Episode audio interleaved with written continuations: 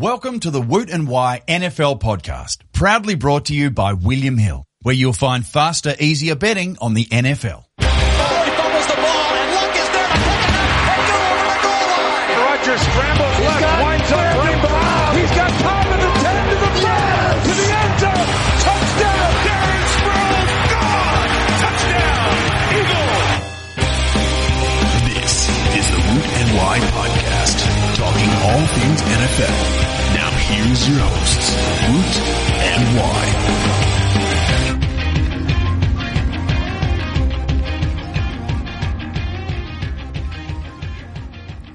Hello and welcome to another episode of the Woot and Y Show. I am Josh Y. I'm joined on the hotline bling by my buddy Josh Woot. How you going? Hey, buddy. Sorry I couldn't be there, but you know, It's work is work, and it's uh, It's all a difficult life. I just meant that I had an extra cup of tea because I made you one and not here to drink it. You know, I love tea. I know you do. Uh, it was, you know, it was all right. It's not as good as, you know, I prefer a good English breakfast, but you like your, you know, a bit more of a No. of a variety. Sorry, I'm I'm an English breakfast man as well. It's just uh, Last time you were here, you had something different You're though. late because you didn't have English breakfast. Oh, you weren't looking in the right spots. I've- No, sorry, sorry, sorry. You didn't have milk. Remember? Ah, yes, we we ran out of milk. that is correct. I had Thank you. three bowls of Milo cereal that day. I asked, I just asked you to make me warm Milo. Yeah, Remember? Uh, you did too. You uh, gave is- me false hope that you were coming over here, and, and you weren't. So, anyway, We should uh, we should definitely uh, have a Milo night. have a Milo Survivor night. I like that. That'll be good. I want. Do you like warm Milo or cold Milo better? Depends on the temperature The outside. Yeah, I think so. But uh, I, I pref- like if we're talking percentages, probably like eighty percent of the time I just have like normal Milo, not warm. Me too. Yeah. Anyway, Nice, nice, nice. Nice Milo chat to start the show. By the way, I just pay homage to uh, Milo the dog from The Mask, one of the great all-time dog characters in movie history. Look, he broke Jim Carrey out of jail. That's like that's pretty cool. Anyway, Yeah, no. anyway, Thanks, thanks for that, Milo. thanks, Milo. Uh, Ten year anniversary today of Friday Night Lights. Did you uh, did you know that? No, did not. You did not, but uh, it Thank is. you for reminding me. It is. It's been it's ten years since the very very first Friday Night Lights episode, and uh, it's one of the greatest shows of all time. Uh, well, for me anyway. Where, where does it rank for you? This is uh, putting me on the spot of where it ranks in my all-time favorite television shows. Yep. Probably um, around the thirty mark, Wow. Yeah. Maybe lower. You you prefer the- other stuff. I know that. it's a good, it's a good show, and I do enjoy it. But uh, yeah, I've watched many a show, and uh, yeah, I, have, I think yeah, I have a different genre to you. yeah, no. I just uh, I really like I really like Friday Does Night it? Lights. Does all right? Does Friday Night Lights beat the OC, I think it does. mate? You're For me, for me, it. For, You've been hanging out with Josh Gordon too much. I do love Josh Gordon, so that does it does add up. Uh, but no, I, I prefer Are Friday you Night cheating on me with another Josh? no, there is a quite a lot. There was four in our grade at school, which is crazy. I swear Uh, we've had this we've had this conversation on the podcast before I about think- the Joshes in our year. I think we have. I think people are like again. Josh is in you know the class of 08 Mount Carmel High School talk. Really again. Uh, anyway, uh, favorite favorite character from Friday Night Lights. Hit me. Who's your favorite character? Coach, Coach. I love Coach, but I love Landry. I love Landry. where's he? All right, acting wise, where's he gone with his career? Uh, onwards and upwards, man. He. Uh, it was quite sad when Landry ended up becoming a drug dealer in in you know. in uh, Breaking Bad, I thought he was destined for great things from Friday Night Lights, but he's obviously, you know, killing someone in Friday Night Lights really messed with him, and he just went on with it and ended up down in New Mexico and, and went on with it. And then, you know, after that, um, all the way up in Fargo and uh, had a starring role in, in the second season of Fargo. He's uh, he's good, sneaky good actor. Sneaky good. Yep. Well, maybe Nice. not even that sneaky. He's just good. He's just a Yep. solid actor. Three What? flex. He's a flex actor. Oh, okay, gotcha. Yeah, not a not your everyday, not your Damons or your He's not your starter, yeah, he's a good flex actor. good, good flex play on most weeks. Uh, favorite moment in Friday Night Lights? Hmm. There's so many. Man, I don't know. This is this is this is testing my memory. It's been a while. For me, it's it's State, the very the, the season finale of the first season, and Coach's speech at halftime. I think is is my favorite moment, and it was it was just uh, was unbelievable. I just think you, you get goosebumps watching that. But there's so many good moments. Like if you're looking for humor, there's so many, and that's why I like This Landry. this is so you. This is so you. So your favorite moment was the season one finale where it was a halftime speech. Yep, that's peak. Mate, that's, that, peak that's, why. that's that's why it's around thirtieth in my. rank. Oh, look, Friday Night Lights is not like my favorite show, but it is up there in terms of like, you know, teen dramas. It's up there. It's definitely up there. All right. Yeah, I mean, it's a good show. It's Anyway, good show. let's move on to some actual NFL news.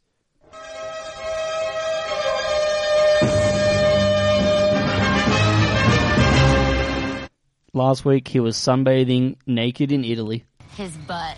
I gotta start doing squats. and uh, next week he is starting in an NFL game. Tom Brady's four-game suspension has ended. Tom Brady is eligible to rejoin the team on Monday and will be under center against the Browns on Sunday. So uh, Tom Brady is back. Celebrate good times, Patriots fans. He is back. You know what I love about this? Yep.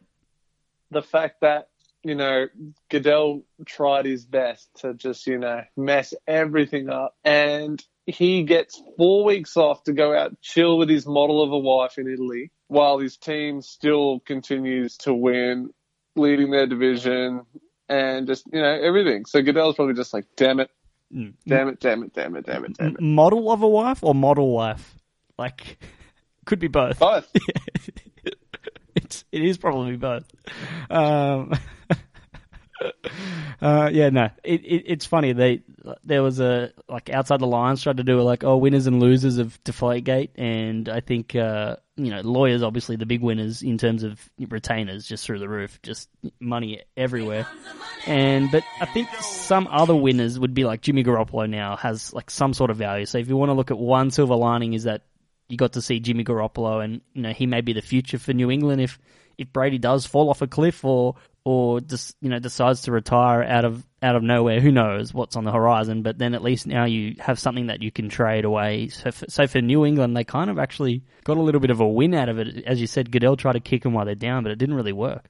Yeah, no, and like especially if you know who knows what Belichick's thinking in regards to Garoppolo. They might just try to trade him in the off season because Tom Brady says he can play till he's fifty, and then they just get ridiculous trade value for this guy. Hmm. They get So- two first picks, so they end up with extra instead of the one yeah, that they've and lost especially for like for who knows like what kind of team because there's teams that you know you're already seeing that like you know Arizona might have troubles by the end of the season with their quarterback, or the Jets have already you know there's question marks everywhere. Those are two teams that I can easily see Garoppolo going to immediately, and The Chiefs are a sneaky one for me too. man, that team is what it is. All right, just- I'm not going to mess with what's going on over there. I know, They'll I play just- bad. They'll play bad, and then you think they're down, and then they come out and destroy someone. Yeah, it's just weird on prime time. It just seems to Alex Smith just seems to go missing. It's just a bit of a letdown. But yeah, I, I agree. I just think it worked out quite well for New England. Ultimately, I know the fans weren't happy and it dragged on. But look, at the end of the day, you're three and one. Brady's back and he's refreshed and he's in a giant FU mode. It probably end up working better for you late in February. Uh, some bad. And also, there's like the fact that they've been kind of easing uh, Gronk into it all. Yep. So the, mate, the, stars seem to align for Paul Cleveland. for them. Yeah, poor Cleveland. Hue Jackson said it's not ideal that they're facing Tom Brady or, or something like that, which is I feel sorry for Hue because the Browns are playing really tough and, and being really competitive and they're actually a fun watch. But we'll get to that when we talk about the quarter pole uh, of the season later on. Um, some bad news is the 49ers. They confirmed on Monday that uh, NaVorro Bowman's done for the season with a torn Achilles tendon. They're also likely to be without DeForest Buckner for an extended period of time with a foot injury. Bowman is the 49ers defensive leader and the top interior run stopper for them. And that's that's huge for their defense. So that's now a torn ACL, MCL, and an Achilles injury over the past four seasons for Bowman, and they owe him seven and a half million in salary and bonuses next year. So it's that's a lot of injuries in his age, and they just sort of rejigged that deal. It's, it puts the 49ers in a, a bit of an awkward situation because Achilles injuries are tough to come back from, even though Steve Smith is just giving a giant middle finger to them right now.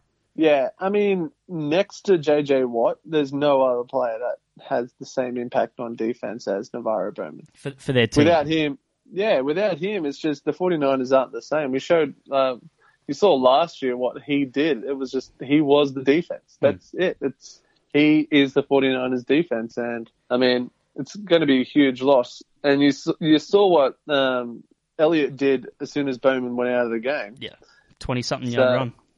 Yeah, just I don't know. It's devastating. It's devastating for a 49ers team that did, didn't have much hope to begin with. Yeah. And their best defensive players gone for the year. and they're another team that you know were the the expectations were really low, and they they were playing above and beyond them, even though the results weren't there. They're actually still playing tough, and he's a reason for that. That front seven was was doing things and making life a little bit difficult for opposing teams uh, to start the season. But un- unfortunately, it doesn't quite work out for some teams, while others. The stars align. At the other, the other teams have some bad luck. Uh, the Chargers also come to mind. Uh, moving on, the last little bit of news before we hit up the, the week four takeaways and then our NFL quarter pole, which uh, which will be fun to talk about where we're at at the quarter mark of the season. But Ian Rapoport is reporting that the car, uh, the Cowboys are targeting week eight for Tony Romo uh, to return to the lineup just after their week seven bye. They're going to ramp up conditioning and throwing next week. And given that how well Dak Prescott's playing, the, the, the is there that they can ease him back at week eight rather than if you know if they were playing what they had last year, he, he could have been back week five or six if they really had to. Yeah, and then then again, who knows? Like, who knows if even if he doesn't feel 100% healthy, I don't think they're going to have any problem just rolling Prescott out there for another week. It's, I know I've been skeptical, and I still am skeptical about the Cowboys. It's a, a very interesting team. I think I think the Cowboys are performing terrifically well outside of Prescott as well. I think for such for a team that many people were holding much hope out. Um, hope for on the defensive side of the ball. They're playing much better than I think anyone was expecting them to. Yep. And then Prescott is just, you know, going leaps and bounds every single game. He's just, he's got so much uh, composure and poise. It's just, it's ridiculous. Him and West, uh, him and Wentz are just, I believe how like the division's flipped on its head. You you see where the future of the division's going already. It's crazy. And then, yeah, so it's going to be interesting in the next few weeks when they, um, the Cowboys versus some uh, tougher teams. But uh, yeah, at the moment, Prescott looks the deal, and I I can't see them, you know, worrying too much if Romo is, you know, it's around week eight or su- and such.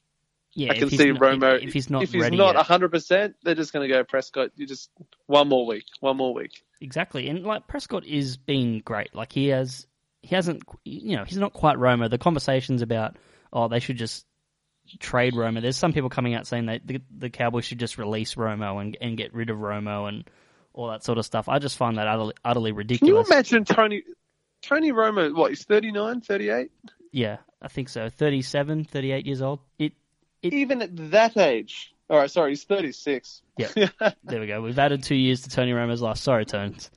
I know he's a listener. So Rome.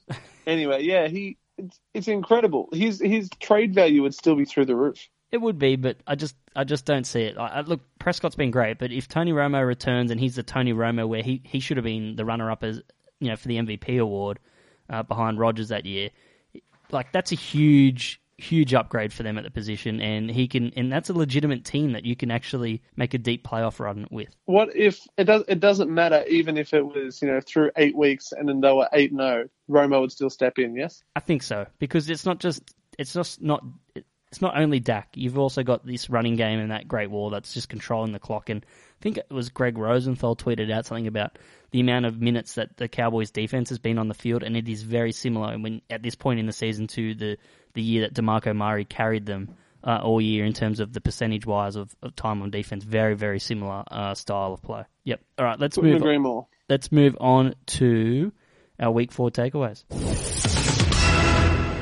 All right, starting in Chicago, quarterback controversy in Chicago. Who knows? But uh, speaking on Monday, Bears coach John Fox said Brian Hoyer could keep the team's starting job regardless of Jay Cutler's health in relation to his thumb. He said anybody that's performing well, I don't think we're going to be like, don't think we're going to be likely to change. That's a poorly worded sentence from Fox, but anyway, um, that's what the news site said. They said they called it an unusually direct quote, but yeah. So Hoyer's actually played. Hoyer's actually played. So they picked up on it as well. Hoyer's uh, Hoyer's played pretty well. I, they were a surprising victory last week. I, I really thought the Bears would come out and just wipe the floor with them, and Hoyer kept them competitive, and, and they won the game. Yeah, no, it was Chicago just do my head in every season. every season it just seems Detroit do my head in every season. yeah They are the textbook very, team that very played- similar teams though. Yeah, I, Detroit play to their level of their opponent. Like they will play Seattle tough, and then they'll play like Chicago against Chicago. I just, I don't know. It's just, yeah, it's just purely baffling. But in on the quarterback side, I didn't think Cutler was that bad in the first two weeks. Like I just felt like the whole team was just terrible. Like I think that if Cutler played in that game, they probably still could have won that game. Yeah, no, I agree. But it's just, uh, it bemuses me how this. Help me out here. What's the defensive coordinator's name? Vic. Vic Fangio. Vic yeah, Vic Fangio. He's he's been around forever, and he's still just so underrated when it comes to Hmm. defense. It's been, what he's doing with the the players that he has on that side of the ball is just incredible. They, they lost I like just- five or six players too. I don't know. And so they go up against, you know, an offensive, like, we can call them a powerhouse because that's all essentially all they are. They're just Under all Kuda. offense. But yeah, their defense has nothing. And on any given day, Detroit can come out and put 45 on you. So the fact that they, you know, they held them to what they did is just, you know, testament to uh, what Vic's doing on the defensive side of the ball. But Mm. in regards to Hoyer and Cutler, I think, you know what, Hoyer is not the future, but it's a good way, it's a good step towards the future. It's a good way to get rid of Cutler. And we're, we're both fans of Cutler, and we still think he has a future in the NFL, Yep. but not in Chicago. There's just been so much bad blood and negativity towards him for so long that it's just it's not going anywhere. And they're they're tied to each other at the moment, Chicago and Cutler, and they're just you know they've just got to cut ties. I think you I think you made some good points there, and, and I agree with with them as well. It is a good opportunity for them to say, "Oh, we're going to give Hoyer a go as the starting job," knowing in the back of their mind that you can't sell your fans Brian Hoyer moving on to next season. So that obviously makes them puts them in the market immediately to draft a quarterback or make a move for a quarterback, and then it also Garoppolo! Possibly that would be that would be interesting. Or and then also it allows them to sever ties with Jay Cutler, who financially they don't have any qualms with now that they can at the end of this season it's good. Like there's no huge cap hit, there's no worries in regards to salary. Uh, all sorts of stuff like that. And I also think on the field they can ride with the hot hand. If Jay Cutler is healthy, but Hoyer does put a couple of good performances together, you could just ride the hot hand until Hoyer, you know, ultimately does what Hoyer does and crashes and burns, and then you bring Jay Cutler back on the field. And I think it's more of a just a momentum thing. So I think it's it's not a bad idea from John Fox. I just can't wait for Cutler to uh, just slot into Bruce Arians' offense in Arizona next year and, and have a uh, career revival, uh, throwing to Larry Fitzgerald and John Brown and and Michael Floyd under some decent coaching. That would be that would be amazing. That would be fun. I would I would like to Oh. watch that. By the way, side note, and I want everyone to do this when they hear this on the podcast. I just typed in Cutler to see his age, Yep. and you type in Cutler, and it comes up Jay Cutler on the side on the Wikipedia. But next to him is a thousand photos of a bodybuilder who is Yes. absolutely shredded. I've done that before. I already knew. I the already knew about evolution this. of J- the evolution of Jay Cutler. This is an incredible man, and if that was a quarterback in the NFL, Imagine there'd, there'd be a new size jersey because this guy is a cloud. he is ripped. He's a cloud. He's floating. Doesn't miss He leg is. day either. He's got legit huge legs. too. he's, he's got bulges. I didn't know you could have bulges. Wow, unbelievable. All right, moving on. Let's just talk about how stupid the NFL's taunting penalties are and how they're changing the outcomes of games for no good reason whatsoever. So, in the offseason, the NFL adjusted the rulebook so that a pair of unsportsmanlike conduct penalties, including excessive celebration and taunts, would result in an injection. So that means that not only could a game be tremendously affected by 15 yard penalties, but a team could lose an important player because he celebrated inappropriately twice. And through the fir- first four weeks of the 2016 season, officials are being more strict than ever. In 2015, there were 22 penalties accepted, and, tw- and there was 24 in 2014. In just four weeks, there's already been 13 such violations in 2016 on pace to double the mark over the last two years. So the official rule for the penalty is that using baiting or taunting acts or words that engender ill will between teams. That officials are throwing flags for players that don't appear to spark any hard feelings or ill will. What is your thoughts on all of this? Because it aggravates the hell out of me. You and I were talking about um, before we started recording, and we were we were watching some of these these taunts, and I was saying how much I love the actual bow and arrow one from Josh Norman. How how I don't know, it's just something new and refreshing. It, it was awesome, and I mate. I don't know. It's getting to a point where it's they're taking the they're taking the fun out of the game, and I I mean I know there's more to it than that, and I know the the bow and arrow one in particular. They're saying you know a weapon, so I can kind of understand it, but at the same time, it wasn't like his opponent was in front of him. He was just you know shooting it off into the distance, kind of like what essentially you could do the whole. Well, Alf Morris is hitting someone with a golf club if you want to get to that stage. Yeah, it's it is ridiculous. I it just baffles me. And you're right, it's sucking the fun out of the game, and it's changing the game. 15 yards in, is a huge, huge thing. We saw this with the drive today with Odell Beckham getting up and getting in the face of the corner. Who, in OBJ's defense, I know he's been immature for weeks, and, and it's a, a reoccurring theme with Odell Beckham that he needs to mature and fast. He's wear, he wears jersey 13 and acts like a 13 year old, but he Heyo. Thank you. Um, but he, uh, you know, he he got tackled late when he had already run out of bounds. So like a reaction from that is fine, but I understand trying not to spark fights and things like that. But that's that really halted New York's drive. That, that that's just one example of you know, and that time probably was an okay call, but there's been others where it just completely halts a drive and it just changes the entire momentum of a game because it stops the first down. It stops the drive. You're punting inside your 20 instead of from a 40 where you can really pin a team deep. Just things like that that really alter the game. And that was part of the reason, you know, when we were younger that we sort of got a bit annoyed about the NRL was when there was ball being stripped out and it was called a penalty and other times it was a knock on in terms of penalties and bad refereeing altering the games because it really it, it makes the game not as fun and not as genuine because the officiating plays too much of a role and we don't want the NFL to go down that path. No, God no. Yeah. Um, and let them use medieval weaponry. I loved it. I love the bow and arrow. That's fine. Uh, they should they should use the uh, the old ball and chain. That's fine. Uh, get that- the get the old next colonial cannons out and, and sword Catapult. fights. Yeah, why not? Awesome. Just get everything out. Like a, I thought the Josh Considering Roberts it- fight. Considering in the, I know I'm sure a lot of the listeners uh, have seen this video, but considering that in the Arena Football League, I know that's much more entertainment driven. But the fact that they can do a people's elbow wrestling move that goes for a good, you know, over a minute is insane, But and get away with it. for me, the most baffling one of the weekend was spiking and spinning the ball at an opponent is taunting, and Allen Robinson was was uh, penal- penalized for that. But then when Blake Bortles scored a touchdown, he punted the ball into the crowd like incredibly hard, nothing. And Dean Blandino tweeted about it because people complained and said he said spinning and spiking the ball at an opponent is taunting. Kicking the ball into the stands is not directed at opponent, so no foul. Both subject to fines though. So kicking the ball into the crowd is okay. Um, spinning the ball not okay. Using a bow and arrow not okay. And Terrell Pryor um, imitating LeBron James with the ball in his hand is apparently taunting.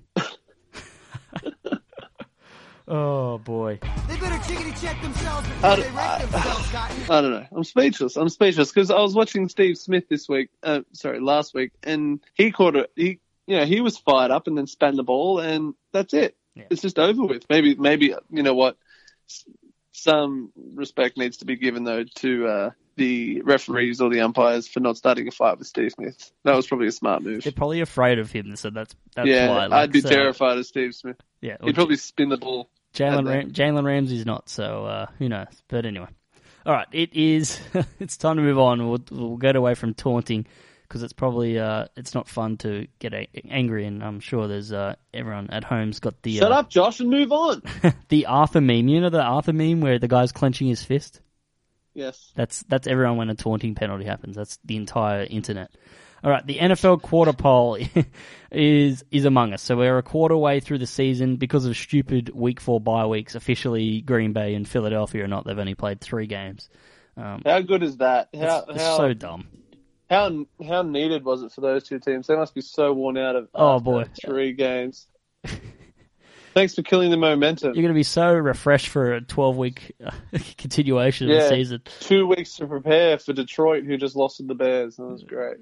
You know, but Detroit's the type of team that'll win that. Yeah, they'll, they'll beat they'll beat Philly by yeah, forty. yeah, exactly. All right, so we uh, we decided to break uh we to break the entire NFL into tiers. So we've got five tiers at the moment, and we'll uh, we'll start from the bottom and work our way up. So basically, And moving, and you know, after week eight, we'll update it and we'll do it. Yeah, we'll, do, it it halfway through the season. So every four weeks we'll do it, and then uh, obviously at the end of the season we'll know. So it'll only be two more of these, and then after the end of the season it's onto the playoffs, which uh, will be fun. So the bottom tier we basically called they're done. So these teams are basically done. The season the season is over for them uh, in our eyes, and we could be wrong, but uh, it's looking very very likely that I'm going to rename it to the dungeon. the dungeon. They're in the dungeon. Well done. I like that. the dun. The dungeon. I get it. I get it. All right. Who who's in your dungeon? We have exactly the. Oh no, we don't. We've got very very similar. We've teams. both got five teams though. Yes, that is correct. I have San Francisco, Yep. the the Dolphins, Yes. New Orleans, Yep. Cleveland, Yep. and the super fun to watch but not so successful team of the podcast, the San Diego Chargers. Unfortunately, Come on, you gotta be kidding me. Man, dis- disappointing. Very disappointing.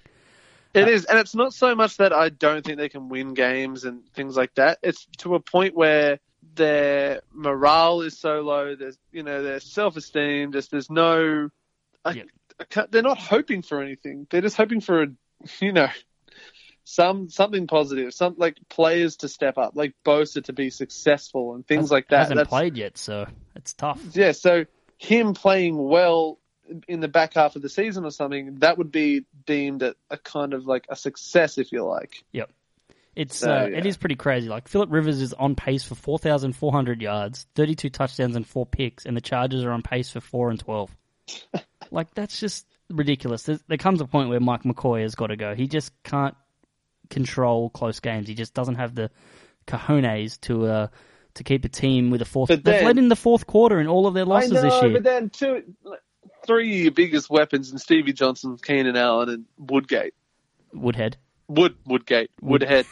Shout out to the old Did I English footballer, uh, Woodgate. Woodgate. Is there an, even a player called Woodgate? Yeah, of course there is. I'm sure there is. I'm sure someone will find like a 1937 football card, like Denzel Woodgate, tight Are you kidding me?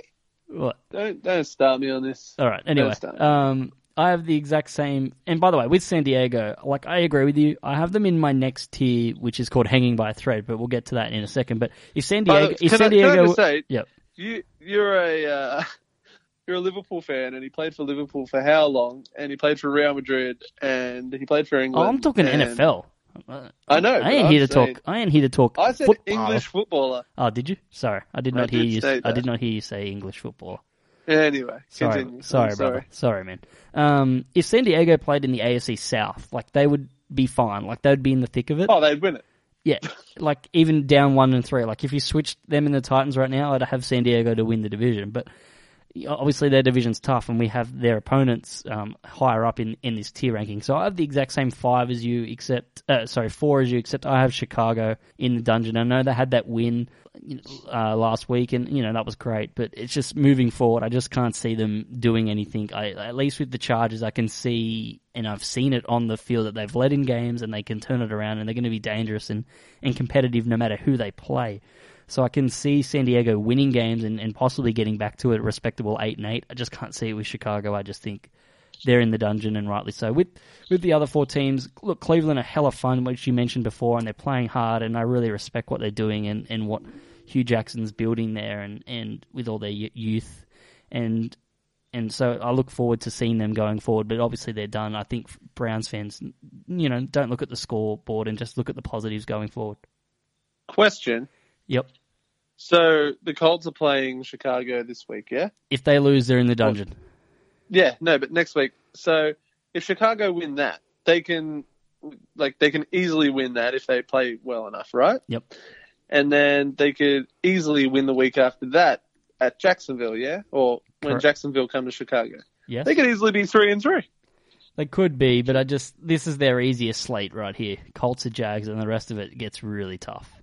Although they do have Titans and 49ers later on. Yeah, I think it's they could. not that bad. And they're still third in their division. Detroit's below them. So I don't know. I just see. I, I can't see it with Brian Hoyer. Oh, I'm not they're not gonna they're for win for the other two Bowl. for the other teams in that division. I just want to mention Miami. I just it's tough. You're in. It seems to be the the same Miami season happens like 15 years in a row. It's just like false hope in the off season, big flashy moves, and then nothing of substance, no matter who they bring in at coach. And we like Adam Gase, and uh, we talked about them after the Thursday night football last week. So if you want to hear us, you know, analyze Miami a little bit more, check that out. But yeah, I think their season is uh, all but over.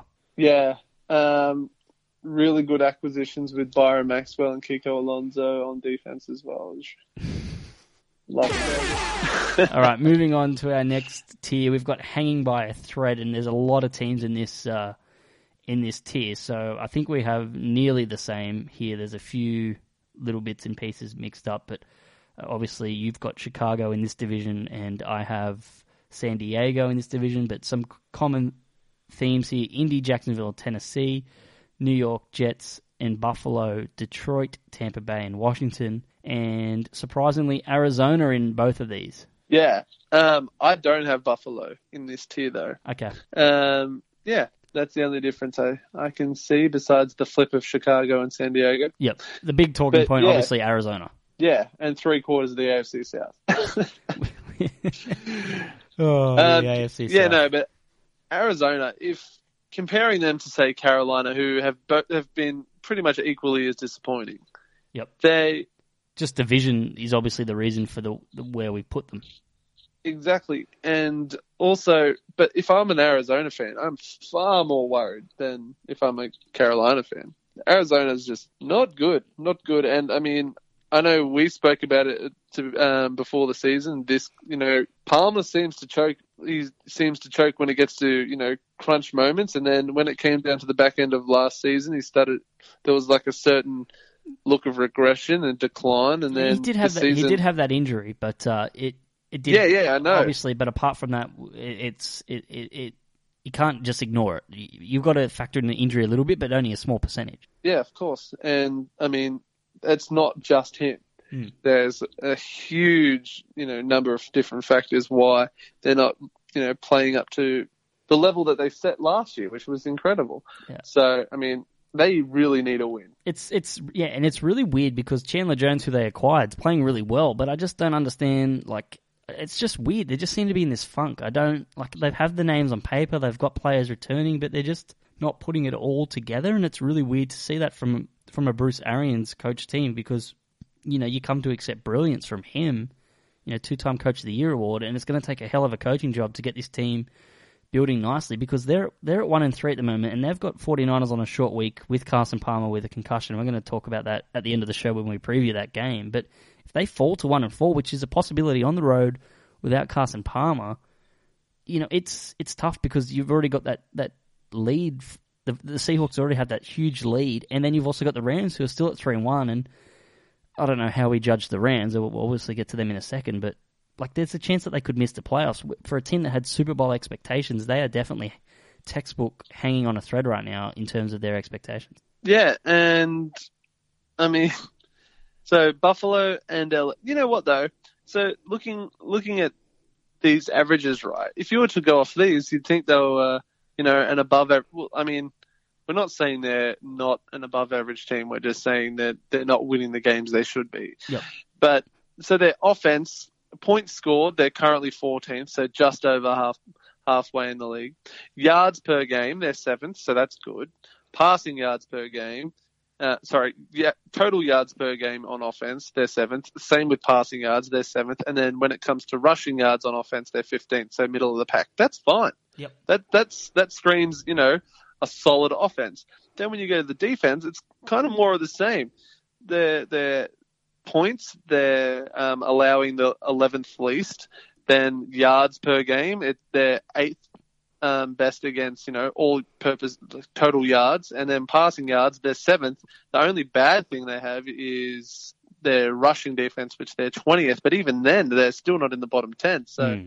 You've also got Interesting. To, you've also got to remember that they, if they didn't miss a field goal, they would be at two and two right now, rather than one and three. And this conversation probably wouldn't be happening. But you've got to look at the record when you look at these teams, and if they do fall to one and four, they are they are literally hanging on a thread here.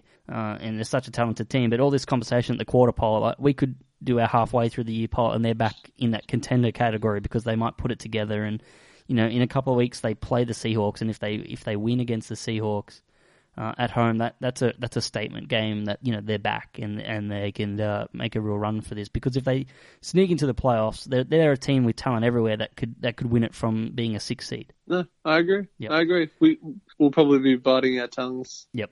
In a, in a couple of weeks. That's fine, and that's part of the reason that we do this. Like we were, uh, we put ourselves out there, and uh, we cop it a little bit here and there, but you know, it's all in good fun. All right, the next tier is called in the running. Obviously, you mentioned that you had Buffalo in that uh, tier. Who else did you have in that tier? I have Oakland, Houston, Baltimore, Cincinnati, Kansas City, the Los Angeles Rams. Can't believe I'm saying that. Carolina and the New York Giants. Hmm, okay, a little bit different from uh, from me to you. I have, I also have Atlanta in this tier, and then I have Cincinnati, Cincinnati in the tier, the the tier above them. So that's um that's the one difference between us. So we'll get to Atlanta in a second, but a lot of the a lot of these teams, LA, the the, the most surprising team, they're, they're three and one at the moment. Jeff Fisher and Case Keenum combination is three and one in the NFL in back to back weeks. Jeff Fisher's beaten Pete Carroll and Bruce Arians. I don't know. I don't know what to say. Like it's just like I feel like hitting the weird web story drop because it's just bizarre. I know that we we're crying and, you know, kicking and screaming for Jeff Fisher to be out the door and then for Especially Goff after week one. the- If you go back and listen to that, like like it was Yeah, I know. We slammed the guy, and sa- I don't know. I don't know what to make of this man. He's a very interesting uh, figure in the NFL, Mr. Jeff Fisher. But um, yeah, you know, we're begging for Goff to start. We want to see what he's got, and then Case Keenum looks fine. A couple of uh, I think clutch like touch touchdown drives in fourth quarters. I know. When it comes to um, other teams like Oakland, Oakland have looked very good. Carr looks terrific. He, looks brilliant. He looks he's the number one ranked quarterback in terms of rating this so far in the season. He he's a legit PFF? quarterback. Uh, yeah, and PFF uh, obviously Wentz. obviously Wentz is still there, but uh, in terms of quarterback rating, Carson uh, sorry Derek Carr is um, is the guy right now, and uh, he is he is killing it. So uh, for me, He's like- killing it. And not to Cooper, Mr. Crabtree. Oh, Crabtree is just delicious right now. He By the way, killing it. Crabtree, can you stop being a hog? Because Amari Cooper, mate, I need him to score a few more the, points. the only knock of Oakland not being in that contenders category is their defense is still leaking a lot of points and is a, a genuine concern. But if they can work on that, I can see them easily being in the contenders um, tier in our list here come the uh, the halfway mark in the season. Yep, I agree. Also, now, one team I want to talk about Buffalo Bills. They're confusing. Massively, Now- massively. So we kind of questioned Bruce Arians last week as to why he didn't, you know, game plan a bit more to stop the run. Then the Patriots couldn't stop the run. The coach that we think, you know, can game plan for anything. Yeah. But uh, Maybe it I was mean, Greg Roman, which is crazy. which is very funny, isn't it? But uh, a man lost his job, and you call it funny, but it is. no, it- but it is no, it is quite the, the NFL bizarre. is a weird beast. Yeah, we've got to give credit to uh, Anthony Lynn, like the new offensive coordinator, because he is. Remember, he was getting like head coaching interviews in the off season. We were like, why is this guy getting head coaching interviews? And he's apparently a really um, quite clever run orientated offensive coordinator, and it's and it's worked. The last two weeks, they've run the ball so well. and it's it is incredible. Now I know there's the whole the whole um, story that you know uh, the Patriots had a, a quarterback that was pretty much missing a thumb Yeah, to throw the ball, and you know they couldn't. They, they were constantly putting their defense out on the on the field, and of course. No matter what team you go up against, if your defense is constantly on the field, you're not going you're not going to win. So, I can um, yeah. Look, I can see that point, but credit to where it's due. And Rex Ryan, bravo, buddy. I, every time I wanna, I wanna put a fork. This sound that sounded weird. every time I want to say that Rex Ryan is done, he just, I don't know. he, These uh, games happen. It's uh, it is really weird, but we've got to give credit as well to the Pats defense because you know 16 0 if they just had some sort of you know quarterback that had two thumbs play that they would have been in with a chance. Like if Jimmy Garoppolo played that could have been a totally different game. And obviously the Bills got lucky with regards to that. But you know last week they they ran straight through the middle of that Cardinals defense who did a pretty good job in containing Todd Gurley for for a long time just this past week. So Buffalo is a weird team. I can understand why you've got them in the running, but I don't know. I just I can't see it sustaining the length of the season without Sammy Watkins on offense. They're, they're just too one dimensional. But they get Marcell Dareus back next week, and and that's a huge for their defense. And we talked about them missing like. Uh, the Reggie Ragland and things like that, but Zach Brown leads the league in tackles. you know, we've got to give Rex Ryan some credit. He's uh, Spoiler alert! yeah, Spoiler alert! he's making- something's coming up. he's making uh he's making it uh he's going okay. It's uh it's well done by him. Also back on LA, we got to mention as well that they've you know they've had a couple of wins back to back now, but they've been a little bit lucky in that they've faced division rivals and they always play really really really good against their uh, division rivals. So in ter- they always play good against Seahawks and, and Cardinals. So I want to see them do well out of the division. Me too, buddy. Me too. Okay, moving on to the next uh, the next category is the contenders. Mark, we've both got four teams. I've got Green Bay, Cincinnati, Dallas, and Philly, and you've got Oh, sorry, I thought you were going to read them. Sorry, um, no, I've got I've got Philly, Green Bay, Atlanta, and Dallas. okay. So uh, you've got Atlanta in the contenders category, which I want to ask you about because you were the biggest doubter of the Falcons to start the season. Now you're Hey, calling them a I'm, contender. I'm a man that I'm a man who can admit when he was wrong, but they are demolishing teams. Now I know that people are going to say the teams that they've played, but they came up against Carolina, who you know that's no sissy defense, No. and they put their they put 48 points on them. It's amazing. So it's ah, incredible. I know. So they're, they're, they're first in points scored, first in total yards, first in passing yards. And then, funny, you'd think they'd have more rushing yards, but they're only sixth. But still, saying only sixth is, yeah, you know. The But- on- the only reason I didn't have them in the contenders category is this: they've allowed 31 points in week one, 28 in week two, 32 in week three, 33 in week four. I just can't see that being sustainable when you've got to score I kn- 40 points a week to win. It's just too hard because eventually you're going to hit a wall. I know, but at the same time, that's what we expected of The Colts, Andrew Luck and the Colts. Yep. That's what we expect of the Saints. Those kinds of teams that you can see grinding out wins, possibly getting to a nine and seven finish. Mhm. But I, it, who knows? Matty Ice is playing lights out, but then even saying that, he hasn't been playing. Uh, he has been playing very good, but then at the same time, he it's kind of just like he's reducing his errors. Uh, He's not doing anything that amazing. He's just not making stupid mistakes. he's like. not putting himself in positions Yeah, yeah, I, I, I yeah, I'm kind of confused what you said because you're like he's playing amazing right now, and then you're like, but he's not playing very good. I know because he's because the numbers will like say differently, but he he leads like the league in every set, every Yeah. stat. No, it's insane. he like yards Including per attempt sacks. and everything. Really, yeah. he's what 25 sacks. Probably. I don't know. terrible, terrible. But uh, we'll get to Matthew Ryan in a little bit. Uh, you mentioned you mentioned like their schedule and, and who they played. Last year they were five and 0, 6 and zero, and then they just still crashed and burned. They've got they played the Broncos next on the road, and then the Seahawks on the road. So they're they're two really tough games, and they could crash back to earth here. So So they'll be three and three after two more.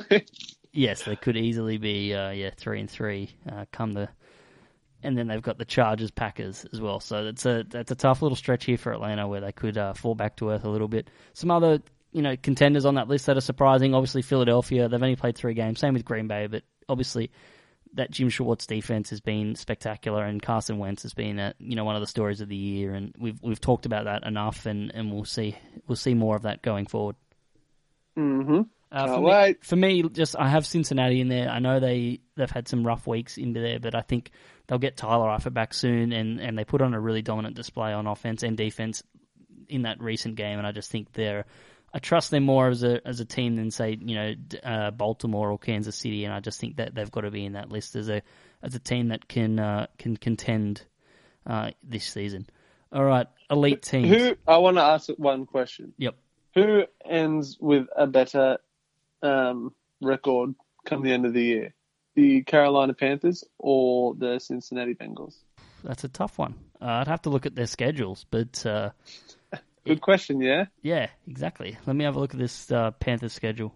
Hmm, jeez, I uh, probably the Panthers. I trust the Panthers a little bit more, even though they're they're a, they're a game behind. I just uh, Cam Newton's far more like he'll he'll get it together. They'll they'll uh, they'll get it together. The Bengals have only lost games to Pittsburgh and Denver. Yeah, exactly. And that I don't know. That's that's exactly why I have them in the contenders. Like they haven't lost to a bad team yet. No, they haven't. And then, that game uh, against we'll that see. game against Pitt was just like a rainy mess. It was just the conditions were terrible, and it was a horrid horrid game. So I'm I'm really keen to just ride that game off for them and see what they did. They were Dunlap and Atkins were just everywhere on Thursday night. All right, elite teams. We have the exact same five. What a surprise What that we a- know who's elite. and it's uh, New England Patriots, Pittsburgh Steelers, Seattle Seahawks, Minnesota Vikings, and the Denver Broncos. Correct, sir. Yeah, well, it's you know of those five, I guess the real shocks are not not Denver being elite, but just like we expected some sort of regression at, and question marks heading into the season about this quarterback position, and that was you know a, a huge storyline. But they've answered those questions. They they they've got Trevor Siemian. They've got you know they've got Paxton Lynch, who looked good when when Siemian uh, went out with that injury. He was identical. yeah, they run. He was identical. It was the it was the same thing. They're they're, they're scarier than last year. They're just Yeah. mate, they're terrifying. It is, and their defense, despite losing pieces, are still playing at an elite level. And you, you, you mentioned, like, you know, Peyton Manning was, you know, bad last year, but even when he was not bad, he just wasn't a good fit for that Kubiak offense. It was kind of like me hopping in a car to try to drive manual, having driven auto my whole life. And I think Lynch and Siemian just play Kubiak's offense so much better. Yeah, and there. I think the fact that they, you know, they're not super fast quarterbacks, but the fact they have a little bit of mobility also adds another dimension to the offense. So,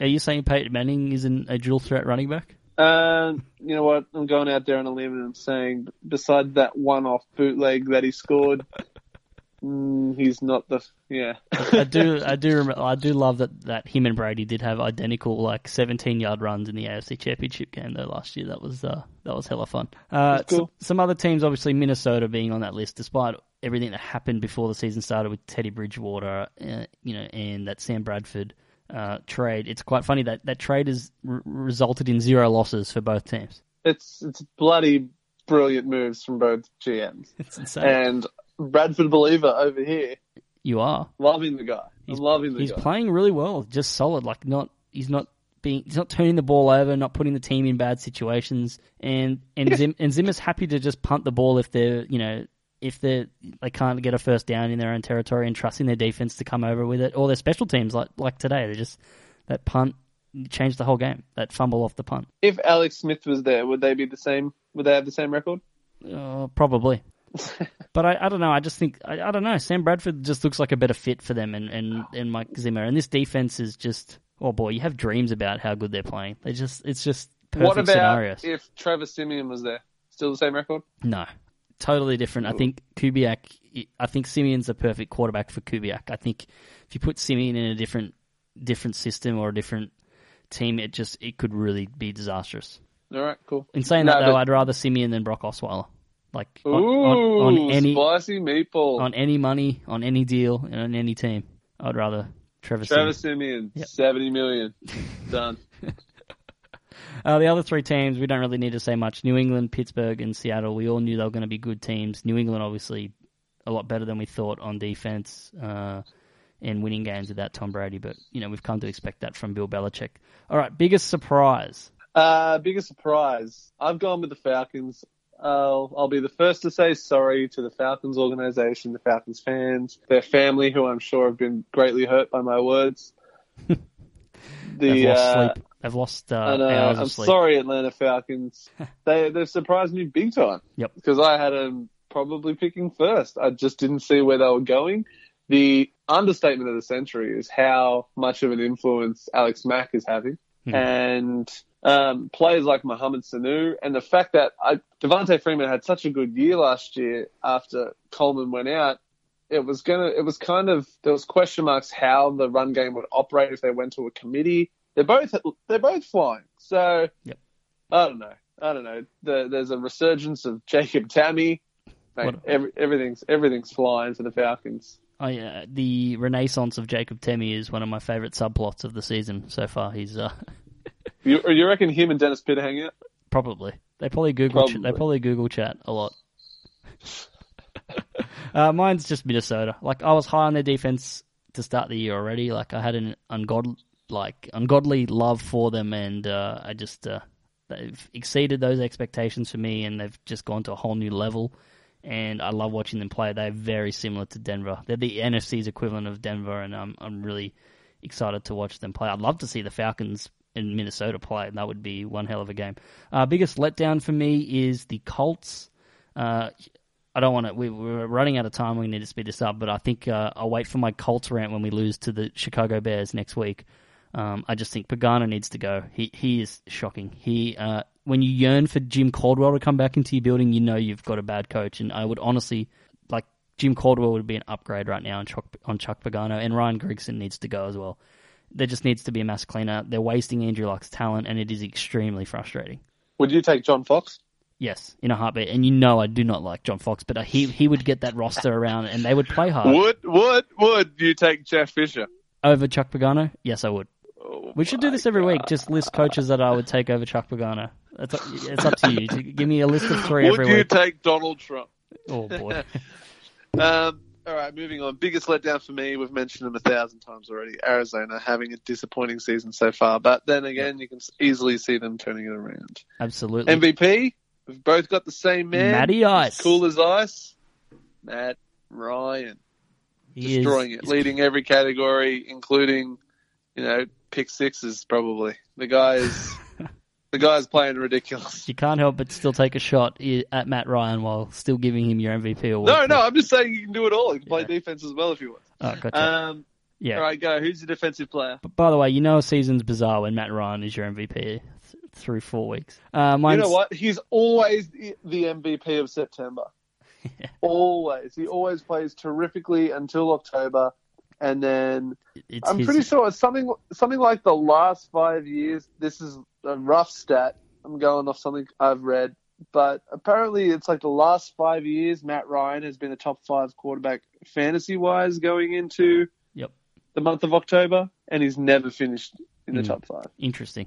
Uh, my defensive player of the year is Aaron Donald. I, I think he's the best player in the NFL right now. Obviously, you, that would mean he would be the MVP, but obviously it always goes to a quarterback. But Aaron Donald is just an absolute game wrecker, and he probably should have won defensive player of the year last year, but didn't. And I think he is a uh, a shoe in right now to win the award. He's just been he's just been a freak.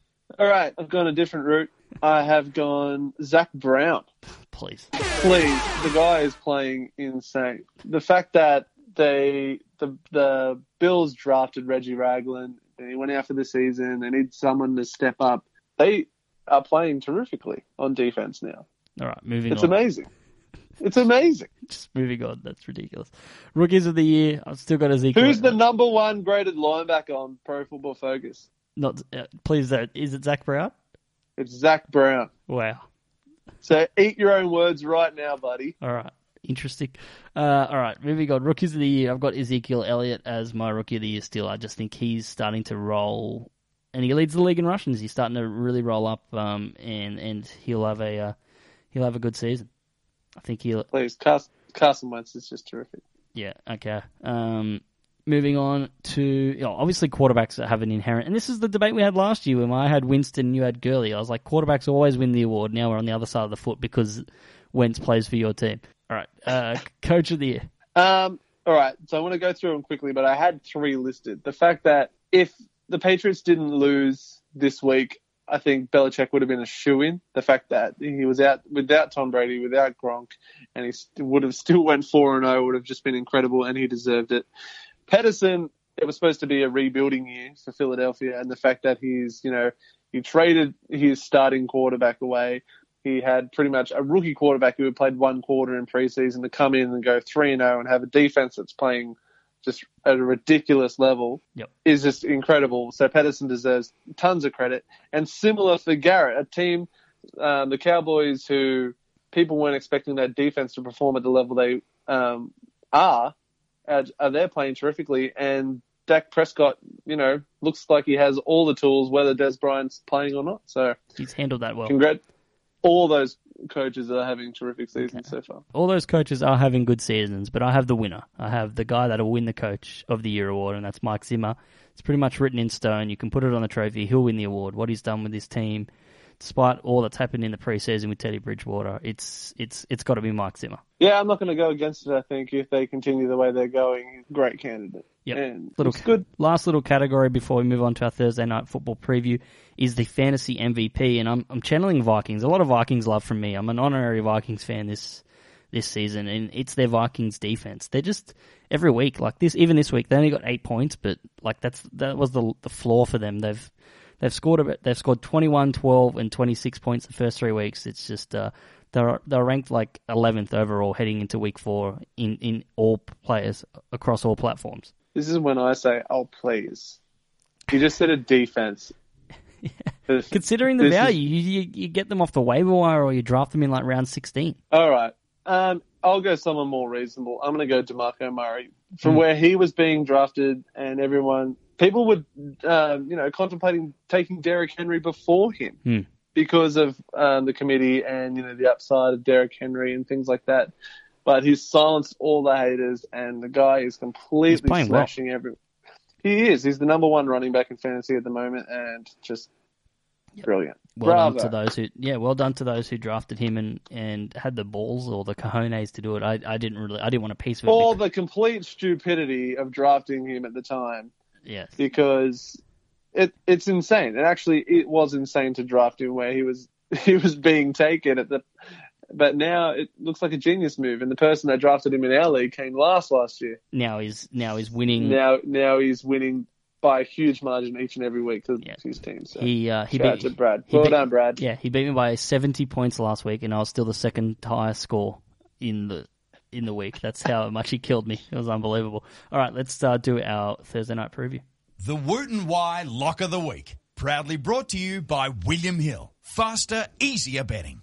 And you may have been wondering why I hit the lock of the week uh, button, but it seems like Thursday Night Football is automatically our lock of the week now because we've been tipping it pretty well these past uh, few weeks. So, uh, obviously, our preview is brought to you by William Hill. Please gamble responsibly. But uh, this this game poses a little bit of a challenge because there is question marks over Carson Palmer. We are recording this on Tuesday night, so by the time you listen to this, you may or may not know that he's playing or not playing. But uh, at the moment, the Arizona Cardinals are minus three to dollar eighty seven. They're on the road at San Francisco, who are plus three to dollar ninety five. The total game score is listed at forty two and a half. Cardinals coach Bruce Arians said on Monday that he's more optimistic that Carson Palmer will be able to play Thursday night despite having the concussion. I, I find it. I think it'd be absolutely insane if he has an, a concussion on Sunday and then backs up to play on Thursday. Yeah, me too. But I don't know. I don't know. This the whole concussion protocol just still still baffles me. Some some players take weeks and weeks, and others take you know a, a matter year. of days. Oh, seriously, like um, the Colton. I know. I know. Tyler Varga had to retire. Anthony Davis. Yeah, same thing. Anyway, Yep. so um, yeah, no. If Carson Palmer plays, I think it's good value. And um, minus three points at a dollar eighty-seven. I think grab that while you can. Mm. I think even if Stanton, if Stanton, if, if Carson Palmer is ruled out and the line will obviously shift to probably like one and a half, something like that, I still think Stanton can get it, can get the job done with the Cardinals. Who the San Francisco 49ers are going to be without Buckner. They've just lost NaVorro Bowman. Their defense is going to be a whole different unit, unit, and I think David Johnson can really have himself a day against San Francisco. And as we just said, Arizona are hanging on to a thread. This who would have thought in Week Five would call a call a Cardinals game a must-win game for them, but I think it is. They need to keep themselves close to Seattle, and with so many teams doing well in the NFC, a playoff spot is on the line, and they need to get as many wins as they can. So I think they can get the job done, but. Um, I'm waiting till probably game day before investing in this game uh, from a punting angle. But if we had to make a pick right now, I would take Arizona minus three. The defense is still playing well, and I think Chandler Jones can generate a lot of pressure uh, on Blaine Gabbert. He's playing really well, and, and San Francisco's offensive line is just not performing at a at a at a good level right now.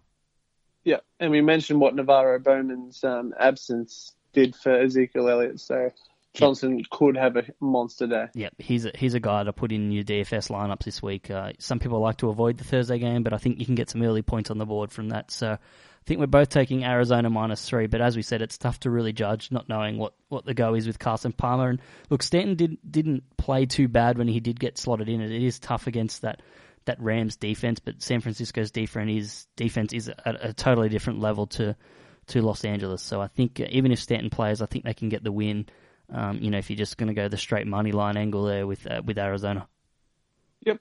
All right, that's the show, and I uh, hope you enjoyed it. And you know, if you want to tweet us your uh, biggest surprise, biggest letdown MVPs, and your award winners for the quarter pole of the season, please tweet us at Woot and Y. We'd love to hear your thoughts. You can also tweet me at JYNFL, and you can tweet Woot at Woot, etc. And you can listen to us on iTunes, Stitcher, Whooshkaa, and Radio Hub.